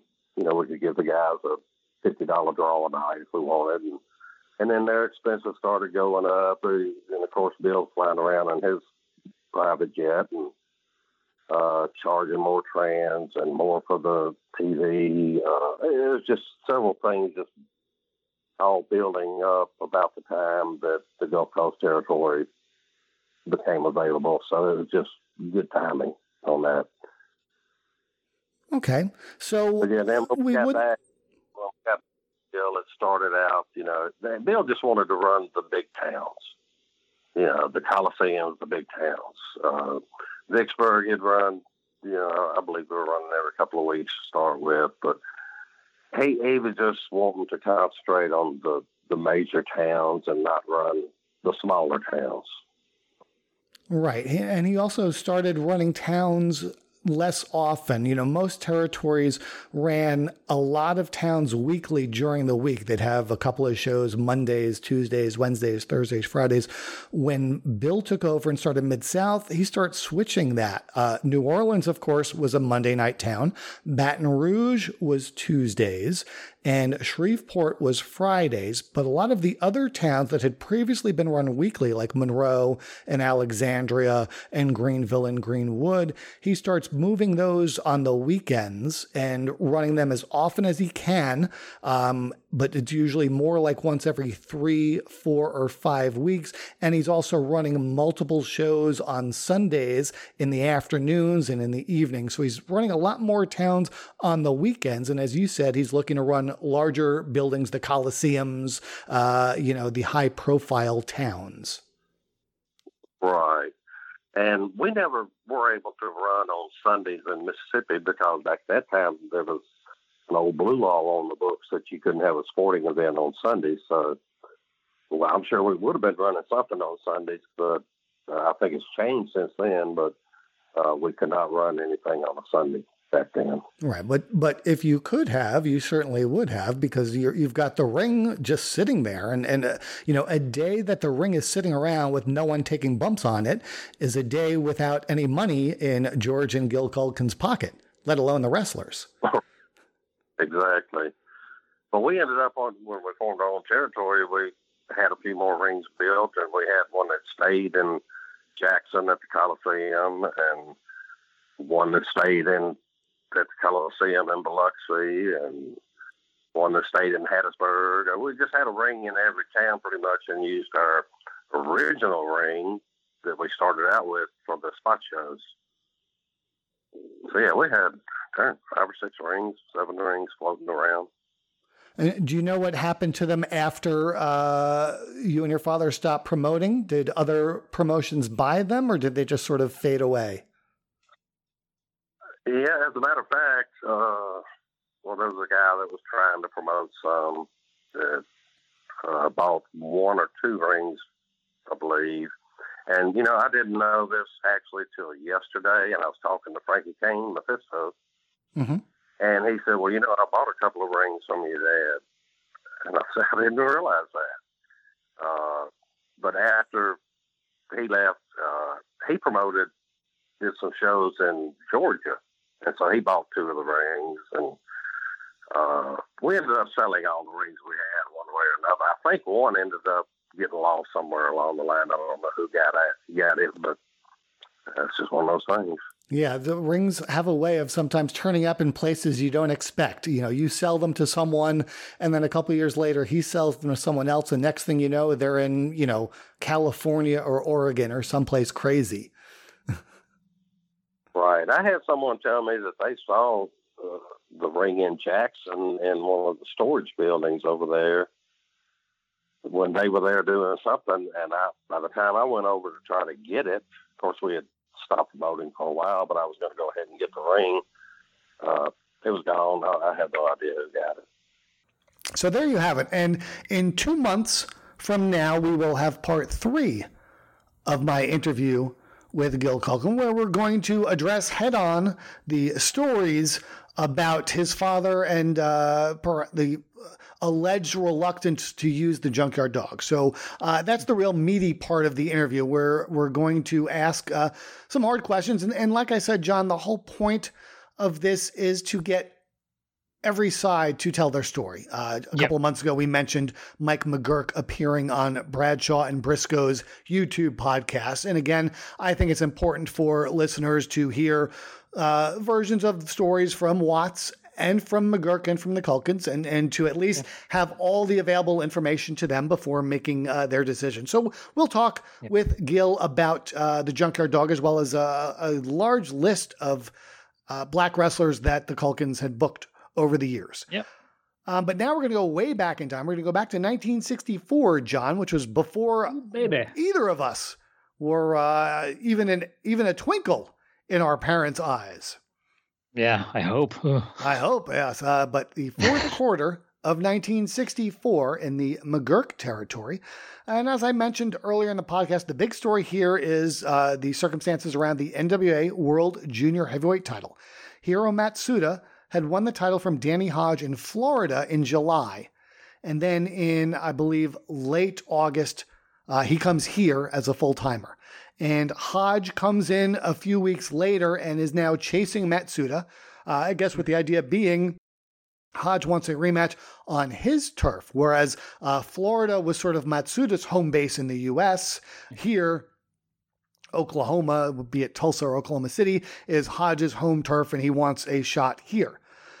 At the same time, uh, in November, two other former champions return to the territory, and that's Angelo Savoldi and Irish Mike Clancy. Uh, Clancy was the uh, person that Savoldi beat for his first run with the title. And then I think Savoldi had a couple of quickie title switches, I think to Mike DiBiase and Dory Funk Senior Uh, but then he dropped it to Danny Hodge in uh, the summer of nineteen sixty. And Hodge held the title, I believe, all the way through until earlier in nineteen sixty-four uh, when Matsuda won it. So now you've got Hodge chasing Matsuda, and you've got Savoldi and Clancy coming in as well and, and wanting a shot of it. And what they did here, I don't know how it played out on T V and if or if it was different in different markets, but it sure seems like they're building up to Hodge beating Matsuda to regain the title. But before that happens, a monkey wrench is thrown in as Angelo Savoldi beat Matsuda on November hmm. thirteenth in Oklahoma City to win the title. So now Hodge has to chase another wrestler to try and regain his title, and Savoldi holds on to it through the end of nineteen sixty-four. So we'll see uh, as we get into nineteen sixty-five in future months on this podcast if Hodge is able to capture Savoldi and regain that title. But our Anatomy of a Feud section for this time period does it a little differently. We actually look at all of the matches involving Matsuda versus Hodge, Hodge versus Savoldi, or Matsuda versus Savoldi. So you can see how the whole title picture played out. It's one of the interesting things when you look at this, in a few towns, they would do a deal the week before the title switch where Hodge would earn a title shot at Matsuda the following week. But then Matsuda huh. lost the title, so he would end up having uh, to face Matsuda in non-title matches. Uh, Which, and now again, you know, sometimes bookers uh, just, you know, they would change the rules. Like a lot of times when a title changes hands, the originally scheduled challenger will still get a title match against the new champion. Uh, but I guess they yep. did that, they did it a little differently this time around here um, as a way of shaking things up and prolonging the chase for the hometown hero yeah. of Danny Hodge. Now, those three wrestlers, Matsuda, Hodge, and Savoldi, were also at the top of the talent roster list with the highest average spot ratings during the quarter. And right below them was Mike Clancy, who was the other former World Junior Heavyweight Champion. And then below him was Mike Gallagher, who was using karate, illegal oh. karate, John. Not just karate, but illegal karate. Although I think technically all karate in pro wrestling in nineteen sixty-four in Oklahoma was illegal karate. Um, yeah. Further down the cards, we have Babyface's Jerry Kozak, uh, the Great Bolo, who is sort of transitioning back to wearing the mask again. He had been unmasked uh, and revealed as Al Lovelock, and then for a while wrestling as Al, quote, Bolo Lovelock. Um, but I think he's uh, slowly working his way into putting the mask back on again mm. all throughout the territory. We also have uh, the tail end of Karl Gotch's brief run here. Torbellino Blanco, which is Spanish for mm. the White Tornado, and a version of the Scufflin' Hillbillies team. And this version was Cousin Alfred and Willie Garrett, later Billy Garrett, uh, and Buddy Allen. And on the heel side, uh, we have Ken Lucas, Nelson Royal, Jack Donovan, and Lon Stewart. As we mentioned last month, Lon Stewart is the future Dutch Savage early in his yeah. career. Now, I got to say, I'm always surprised when I do research, finding things I didn't know about certain wrestlers. And I was surprised not only that Ken Lucas was wrestling in the early nineteen sixties, but that at that point in time, he was known as a heel. He had started, yeah. I think, in nineteen fifty-nine or maybe very early nineteen sixty. And for the first few years of his career, he was wrestling as a heel. It's reminded me of when I first, you know, started studying this territory and, and learning that Skandor Akbar was a babyface for yeah. many years in this territory. It, yeah, it's just yeah. shocking. I mean, I think, you know, most every wrestler worked both sides at one point or another. I know there's a list circulating on Twitter of wrestlers that never switched, that were only a babyface yeah. or only heel. And most of the wrestlers on both lists uh, were, are, were luchadors, but there are a few. Huh. But Ken Lucas was not one of them, as Lucas no. was a heel early on in his career. Uh, I mentioned he debuted in Arizona. He actually briefly went to Western Pennsylvania in late, late nineteen sixty-one. I think Don and Jim Fargo left to come work for McGurk. And Ken Lucas and I think Mickey Sharp went up to Western Pennsylvania for a little while. And then he spent a month in Hawaii. God, it must have been great being a professional wrestler in the days of the Florida territory and the Hawaii territory. He said, you know, I think the best business decision for me is to go wrestle in Hawaii for a month. It'll be hard work, but oh boy. Like they're talking, I think he talked about being wherever he was, the specific place he was in Hawaii, and people, they were like, they were, other, other guys were complaining. He's like, you know, the plane only comes once a month. And he's like, I don't see the problem with that. He's like, I get to sit on the beach, get tan, look at women, and wrestle at night. This is awesome. Yeah. Okay. I think that, I don't think that was Hawaii. I think that was, he was in, I want to say Singapore or some, some surprisingly exotic place that I didn't know, A, had wrestling, and B, brought in foreigners in the early sixties. Yes, you're right. But that was you're one right, of them. Um, yeah. In Arizona, he held tag team titles with Mike DiBiase and also with Hans Steiner, who is Red Donovan, a k a. Eric Von Brauner, whose real-life brother was Doug Donovan, a k a. Carl Von Brauner. In Amarillo, he held tag team title with Sputnik Monroe. And in the fall of nineteen sixty-four, he's in Arizona teaming with Rocket Monroe against opponents including Tito Carrion, Al Kashi, and Ron Reed, the future Buddy Colt. Uh, and then he comes here in November, and he stays uh, for about, I think, eight, nine weeks. He stays through the first week of January. And then he leaves the territory, and I think aside from a one-off, he doesn't come back until nineteen seventy-nine, when he's here for about six weeks in the summer before the split. And in between those two stints, John, between nineteen, early nineteen sixty-five and the summer of nineteen seventy-nine, I would say out of those fourteen years, a good twelve of them were spent in one of two places. That's either Gulf Coast or working for the Agulhas territory. Yeah. Uh, he, of course, was also known as the trainer and original tag team partner of young Ricky Morton. And we've yeah. got some YouTube footage from Southwest in nineteen eighty-three of Lucas and Morton against the Grapplers. And who are these yeah. Grapplers, John? Grapplers are, of course, Len Denton and uh, Tony Anthony, the, yes. the Dirty White Boy, the future future, uh, future, future Dirty White Boy, T L Hopper. Uh, T L Hopper. Um, it's fantastic. Uh, it's tagging with Ricky Morton. You know, Lu- Lucas watching this. You know, he's the older veteran guy, and he, you know, he taught Ricky Morton how to be the Ricky Morton we we know and love. He taught him how to to sell, get that sympathy from the fans, uh, you know, eventually get that hot tag, taught him all the physical stuff as well as the all-important emotional, psychological aspects of selling and when to get that tag. And here it's like Lucas is essentially playing the role, you know, that Robert Gibson would later play, you know, in the in the Rock and Roll Express. Um, it, and it, it's great to see that's that's sort of like he's almost fully formed, you know, as a as a ready to, I think the Rock and Roll Express would debut probably like a month after this match. Yeah, it could have been that much this. later. Yeah, it's yeah, and he said he spent the majority of his career in Gulf Coast, um, you know, and he, he was booked on top there for like an either the single or the tag picture for like like you said like twenty years, and like yeah, it's really amazing looking at that territory because they're running many shows every night of the week. They've got uh, a lot of towns, and you've got.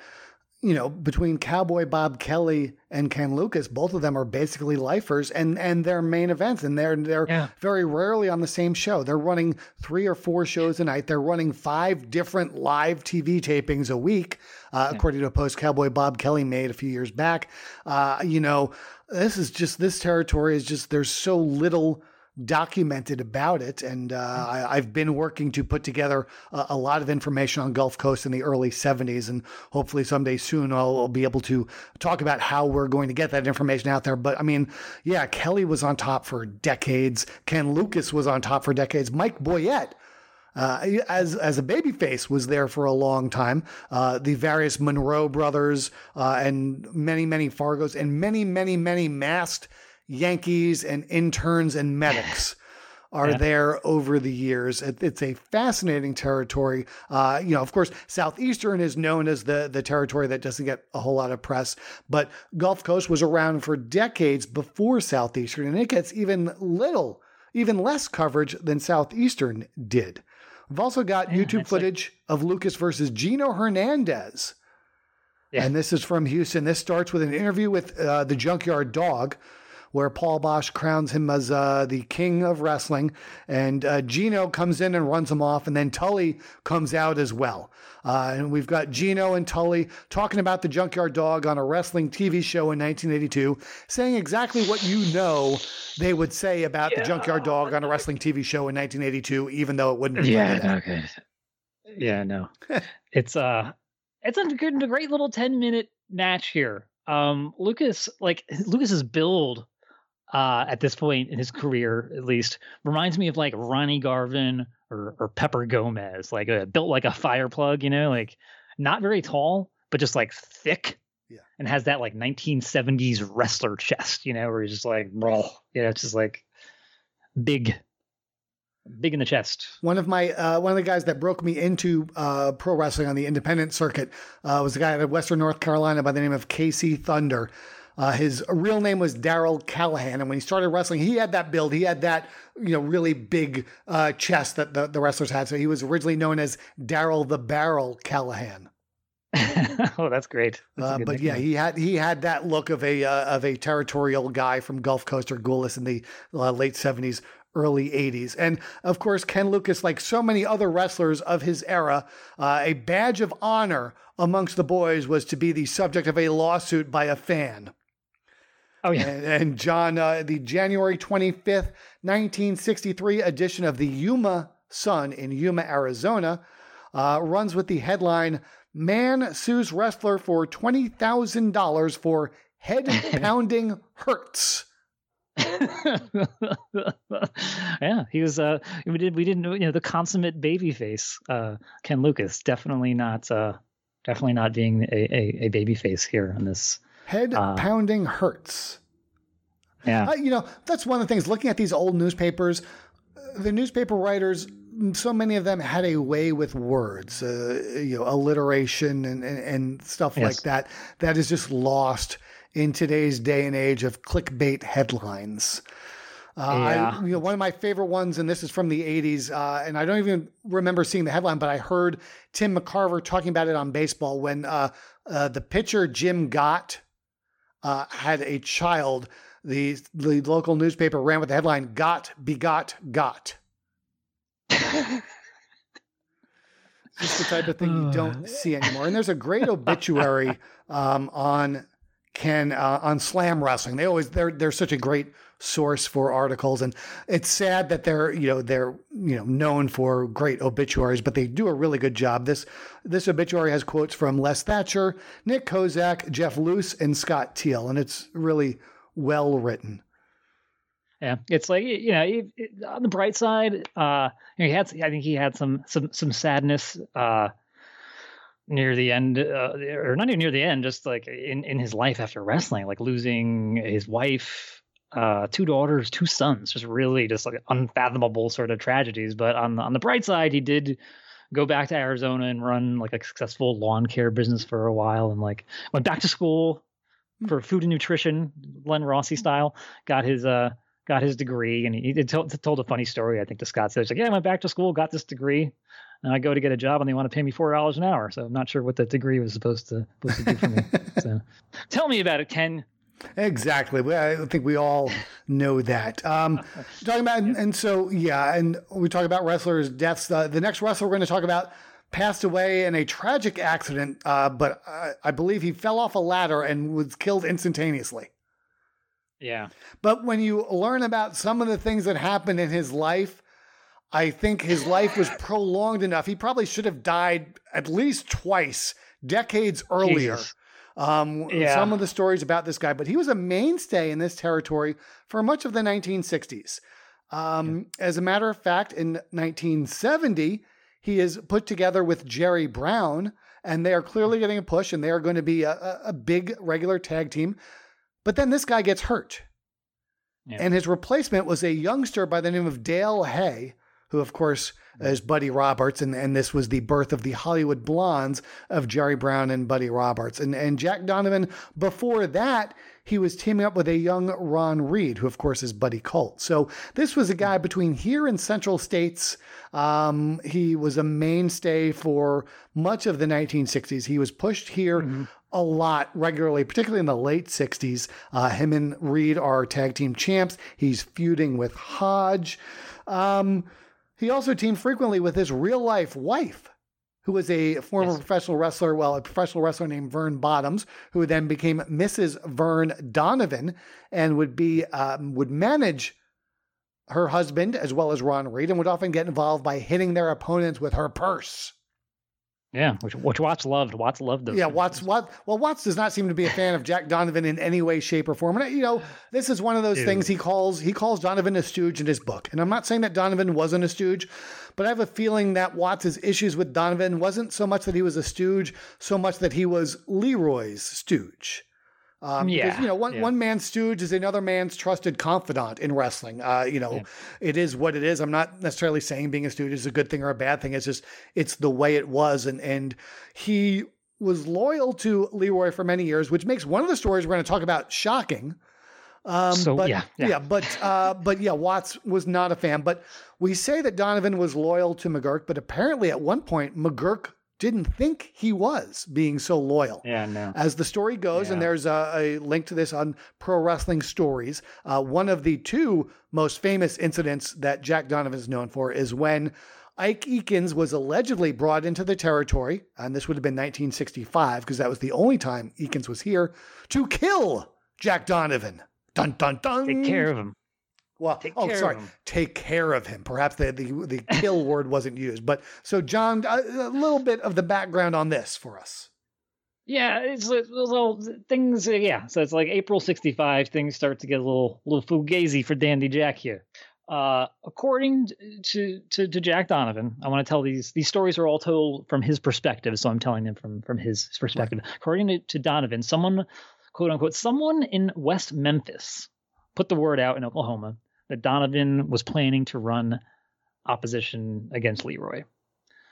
Uh, so apparently Leroy and Jack got one of Leroy's referees and office guys get Ike Eakins to come up from Florida and take care of Donovan. Uh, I'm assuming that Leroy and Gott did not know this, but Donovan and Eakins knew each other from the Carolinas. And we're close enough that Donovan said they, you know, made friends there. So Eakins comes into the territory, and he and Donovan are together in like Fort Smith, Arkansas, um, right on the Arkansas-Oklahoma border there. And they're at the radio station doing promoters, uh, doing promos rather for promoter Jimmy Lott, who promoted Fort Smith on Wednesdays. Mm-hmm. While someone else is being interviewed, Eakins leans over and like he's like, "Hey, I got to talk to you when we get out of here."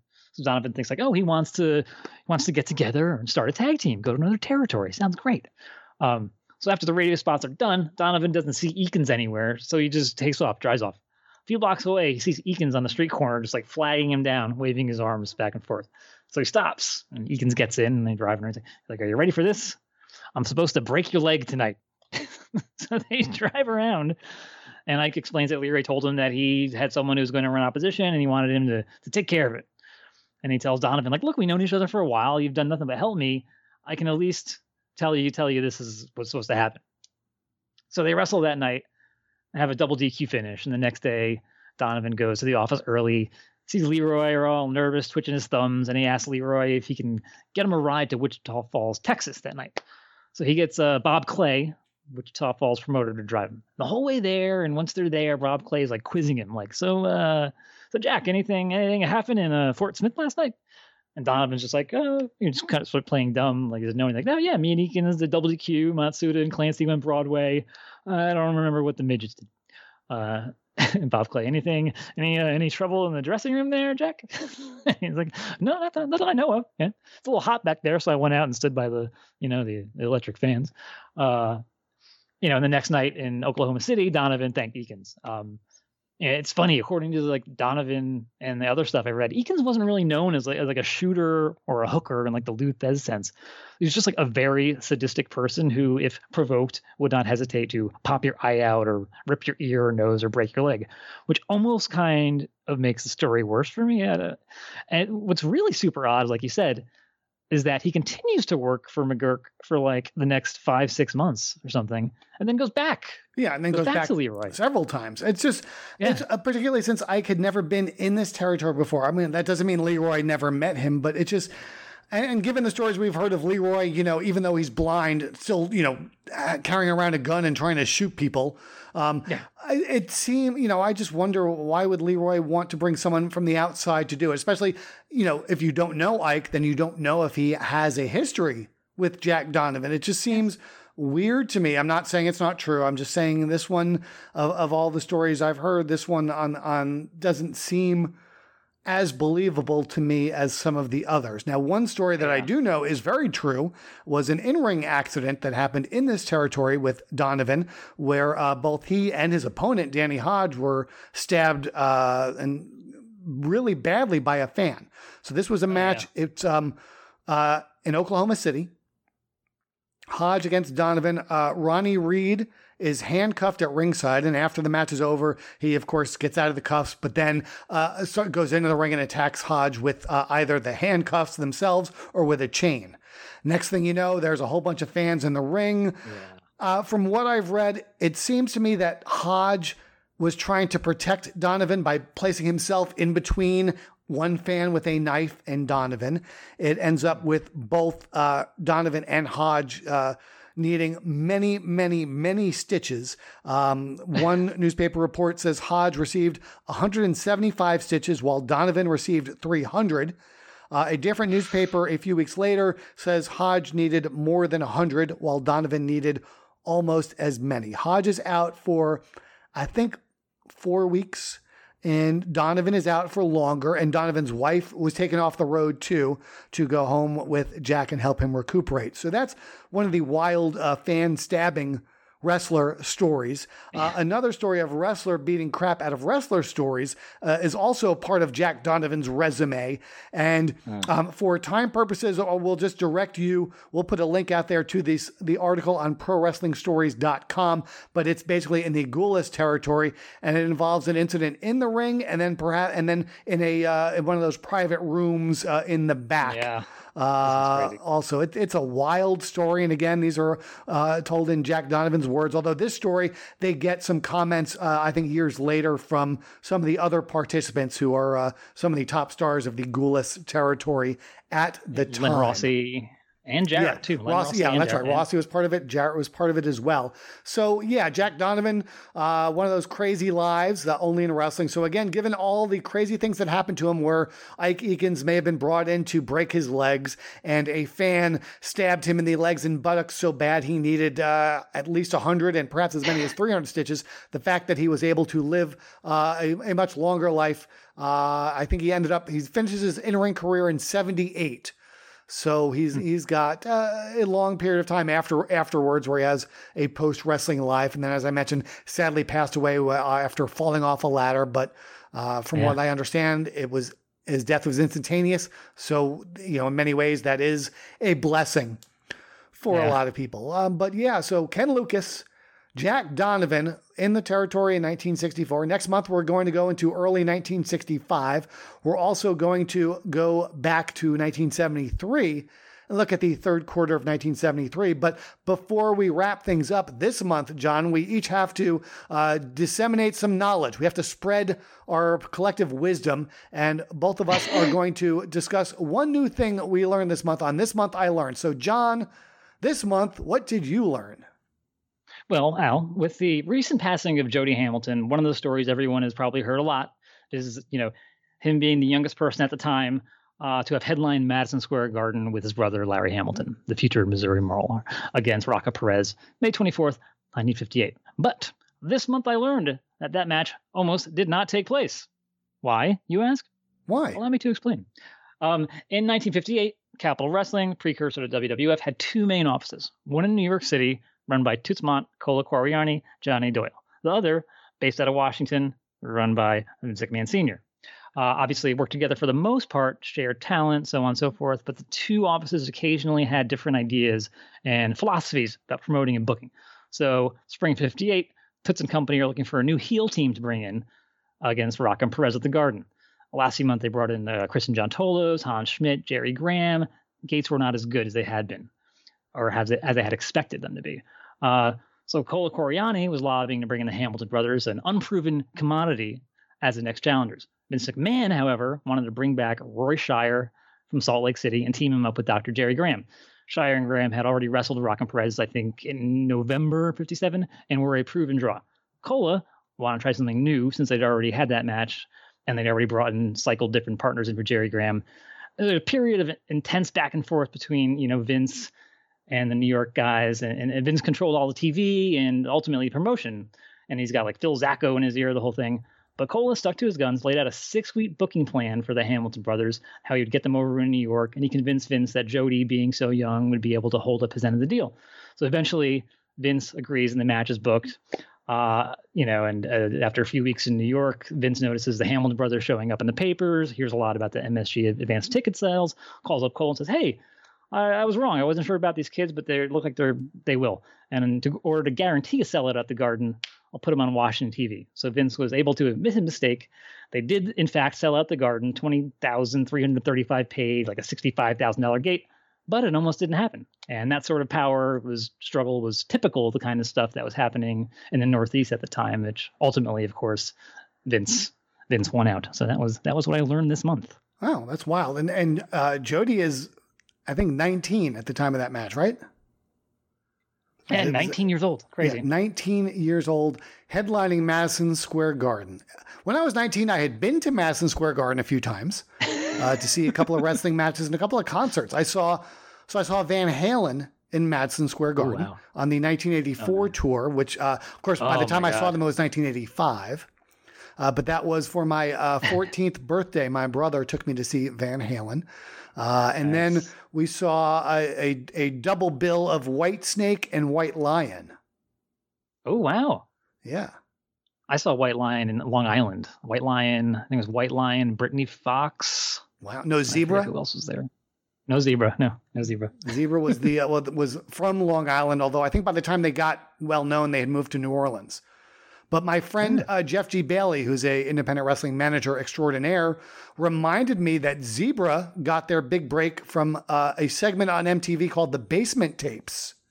Oh, yeah, I remember where that. They were playing, I think, unsigned bands, and they had like a contest to see who would win, and Zebra won. And they had, yeah. um, if you're not familiar with Zebra, they were a hair metal act in the early eighties. They had two hits. Um They got a lot of negative publicity uh, for being a ripoff of Led Zeppelin, uh, much like years later, Kingdom Come, and I think Kingdom nineteen eighty-nine um, got yep. blasted because the singer sounded so much like Robert Plant. Um, yep. uh, Zebra, I see the similarities, but uh, I didn't think they were that similar, but they had two hits. One was called Who's Behind the Door, and one was called Tell Me What You Want, which is legitimately one of my probably twenty favorite songs of all time. One in my top twenty yes. is Tell Me What You Want by Zebra. Huh. But I learned that a long time ago. I need to tell our listeners something I learned this month. Now, a couple of times on this month I've learned, I talked about unique one-time only opponents of Jackie Fargo. I think the first time mm-hmm. we did this, I talked about finding a match between Jackie Fargo and Bobby Heenan. And then yep. a little after that, I talked about what I think was a one-time only singles match between Jackie Fargo and Danny Hodge. Well, this is another one-time match involving a Fargo, but it's oh. not Jackie. Huh. The date, March nineteenth, nineteen seventy-four. The town, Dyersburg, Tennessee. The main event, six-man tag team action. On one team, the Bounty Hunters of David and Jerry Novak, along with their manager, Jimmy Kent, as their partner. Their opponents, Tommy Gilbert, Roughhouse Fargo, and a young up-and-coming wrestler, originally from Iran, by the name of Ali Vaziri. Yes, fans, wow. if you are ever wondering if the Iron Sheik ever teamed up with Roughhouse Fargo, the answer is hell yeah. March nineteenth, nineteen seventy-four in Dyersburg, Tennessee. Oh Iron goodness. Sheik and Roughhouse Fargo on the same team, in the same ring. Wrestling is life. Beautiful. If, if, if only. Wow. Uh, yeah, so that's what I learned. And if you want to follow me on Twitter and learn more about the things I know and the things I think I know and the things I want to know, you can find me on Twitter at Al Gets Wrestling. That's Al G E T Z Wrestling. And of course, our blog is at w w w dot charting the territories dot com. You can also find some downloadable P D F files uh, with some of my wrestling research and history at payhip dot com slash charting the territories. John, what's your Twitter? I know it, but I, uh, what do our, you know, in case some of our listeners have not followed you yet, shame on you. How, how Shame on you, listeners. Please. I'm at, at John Boucher, at J O N underscore B O U C H E R on Twitter. Please follow me, guys.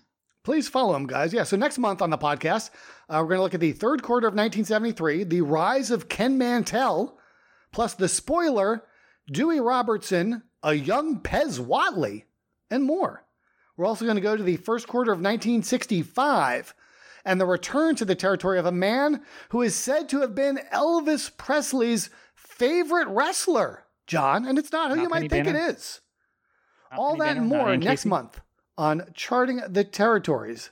Listeners, to be the first to know when new episodes of Charting the Territories, Wrestling History Mysteries, and Stats one oh one are available, subscribe now wherever you find your favorite podcasts and at charting the podcast dot com. Charting the Territories is a production of the Arcadian Vanguard Podcast Network. Fans, we'll see you in September.